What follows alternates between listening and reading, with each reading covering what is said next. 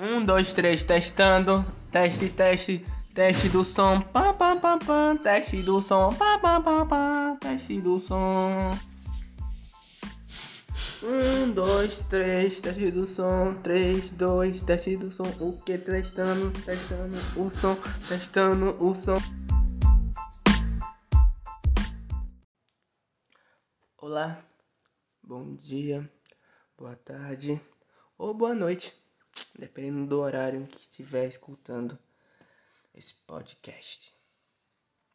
Bom, primeiro irei falar da desigualdade social em plena pandemia. Um grande problema da pandemia é o aumento na desigualdade social.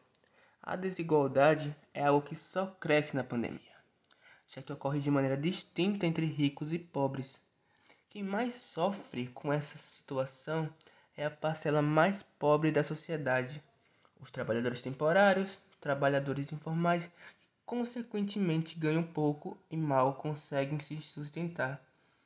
Essa mesma gente, na maioria das vezes, nem tem moradia fixa ou plano de saúde. É verdade que o vírus não se importa com sua condição financeira mas ele acaba sendo muito mais perigoso para aqueles que não têm acesso a um tratamento de qualidade. É fato que a desigualdade é um problema de longa data no Brasil.